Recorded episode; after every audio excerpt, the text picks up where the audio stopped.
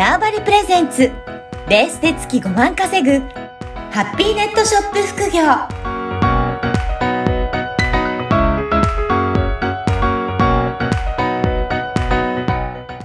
こんにちは、小ラボの岡田です。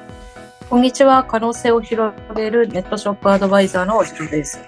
おじろさん、今回もよろしくお願いします。よろしくお願いします。はい。前回、本当に売りたい人増えてきて、差別化が、あの、しなきゃいけないということで、いろいろな差別化の方法、えーアイデア、えー出していただきましたが、あの、差別化のあたりで、実際に具体的な事例とかっていうのもあるんでしょうかね？あ、そうですね。あの、はい。いくつか事例がありますね。行ったことで。はいはい。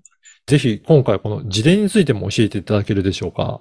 はい。ありがとうございます。はい。えっと、まあ、今回の事例は、ちょっと二つの難しい要素がはい。ある商品だったんですね。うんで、一つは、まず、すごくニッチな分野であるってことうん。と、もう一つは、ニッチだけど意外とネットで売ってる人が多いっていう、そんな、あの、商材を私がどうしても売りたくって、うんうん。で、まあ、どうやって、まあ、まずこの、まあ、差別化はもちろうんんしなきゃいけないですけど、あとはその商品を広げていく、今までのシェアうん。以外のところに広げていくっていうこともちょっと考えなきゃいけないなうん。と思った商材があったんですよ。で、それをちょっと広めた方法っていうのを少しお話ししたいと思います。いや、皆さんいろいろ自分の商品、サービス広げたいなと思っても、そこは難しかったりすると思うので、ぜひ参考になればと思いますが、あはい実際にはどういうふうな感じで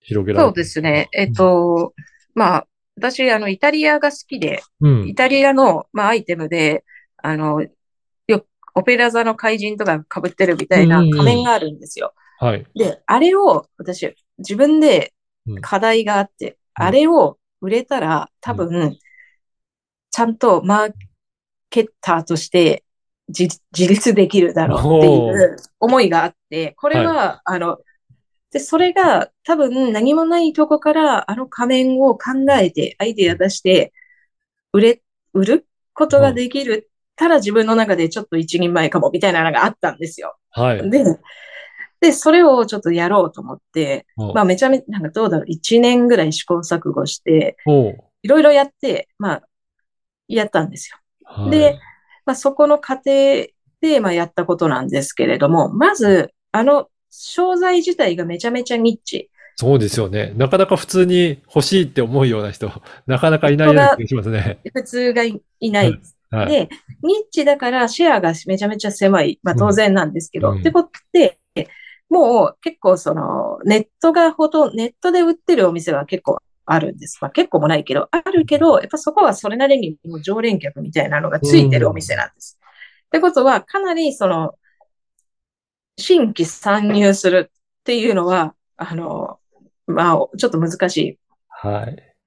かったんですね。で、そこを、まあ、どうやってやろうかなと思って、まず、ネットではよく売られてるけど、リアルで売ってる人ほとんどいないなっていう、うん。気づいた。まあ、まずは、差別化の要素として、ネットっていう枠じゃなくって、リアルっていう市場をちょっと一個入れてみるっていうことで、うん少し差別化を始めたんです。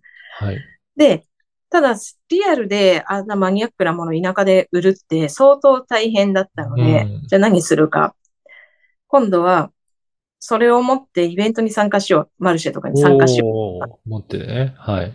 で、参加するときに、えっと、まあ普通に置いといたんじゃ、誰も、まあ何これって 買わないから、お客さんに宣伝してもらおうと思ったんです。お客さんに宣伝ですね。はい。はい。仮面、仮面、あなたも仮面バーになりませんかとかいう看板作って、はい。あの、仮面バーっていうハッシュタグを書いて、その、ポスターみたいなこういうやつ作ってパネル。うん。で、それと仮面をかぶって写真を投稿してくれたらなんかするみたいな 感じのイベント作って、はい。そうすると勝手にお客さんが面白いからうん。広げるんですよ。うんうん。で、自分は広げな、私はもうイベントにいて、あの、これ何ですかって聞かれて、これか仮面かぶって写真を撮るとこういう風になるやつです。はあ。っていう感じでまずお客さんに広げてもらうっていうことはいをまず市場会、なんかうんしていくことからかなと思ってやっていました。はい。で、なただそれだけでも広がりが薄い。まあ、うん広がりが薄くはないでしょうけども、買うまでに至らない。うんうん。で、ただ、な、なぜか買う人も増えてきたんですよ。おーそうなんです5000ね。円ぐらいとかするのに。で、えななんか知らないですけど、インスタグラムでそうやって仮面を広げたことによってかの、なんか連動かもしれないけど、なぜかネットからも注文が来るようになって、えーそれはなった、なったんです。ちょっと増えたんです。1ヶ月はい5万ぐらいとか売れるようになったんですよ、仮すごい面だけで。ですね。はい。で、まあでも、まあどうせやるならもっと売りたいし、もっとシェア拡大したいし、今まで仮面知らなかった人たちに届けるたいから、うん。まあどうするかってなった時に、えっ、と、仮面パーティー開いたんですよ。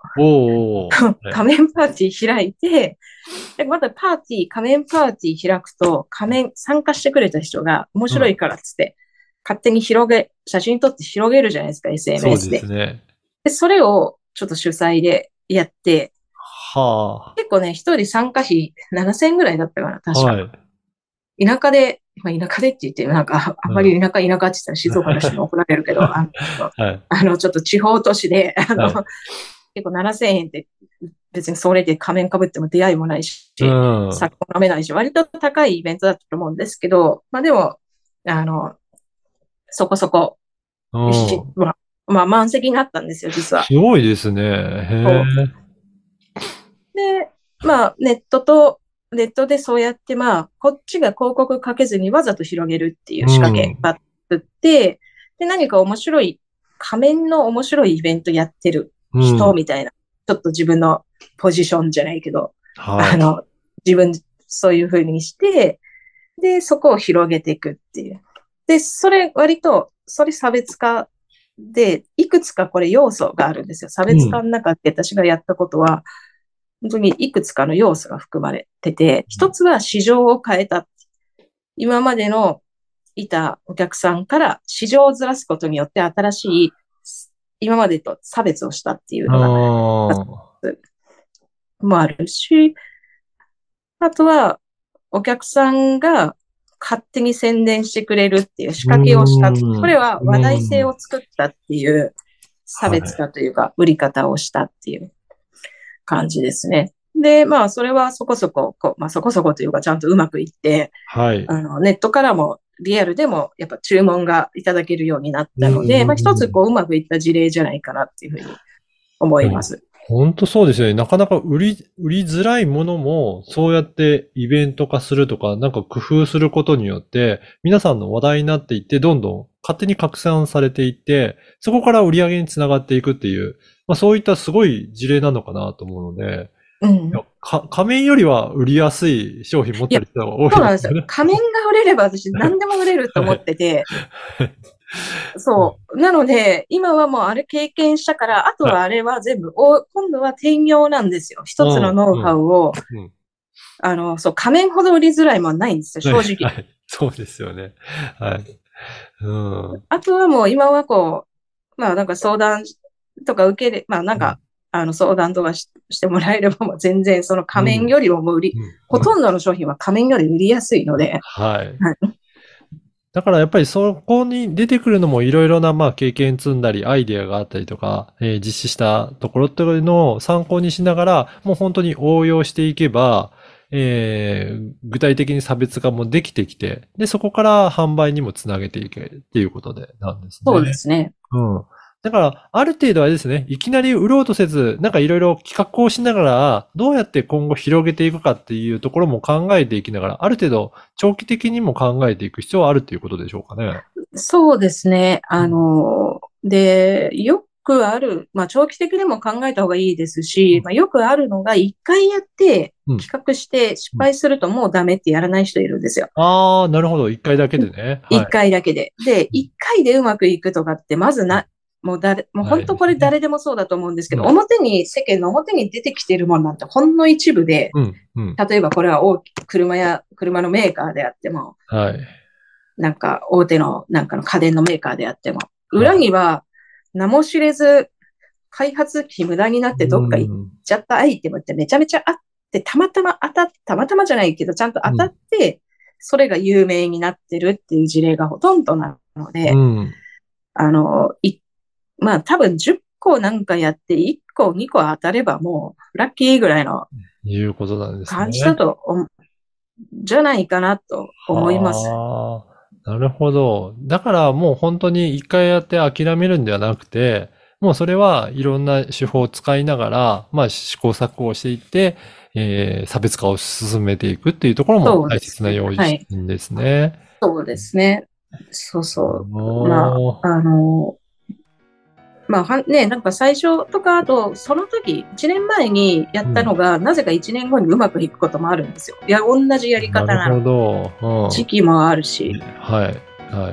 っていうので、まあ、面白いなと思ったら、一回ちょっと試してみる。はい。で、そうすることで、ちょっと面白い店がいっぱい増えるとうん。いいなっていうふうに私思うんですよ。そうですよね。はい。えーぜひ皆さんもいろいろな方法を試してみて、まあ今回いかなかったからって言って、うまくいかなかったからといって諦めるのではなくて、なんかいろいろ工夫しながら試してみるといいのかなっていうところがすごく参考になりました。はい。おじろさん、今回もありがとうございました。はい、ありがとうございました。この番組はバーチャルオフィス縄張りの提供でお送りいたしました。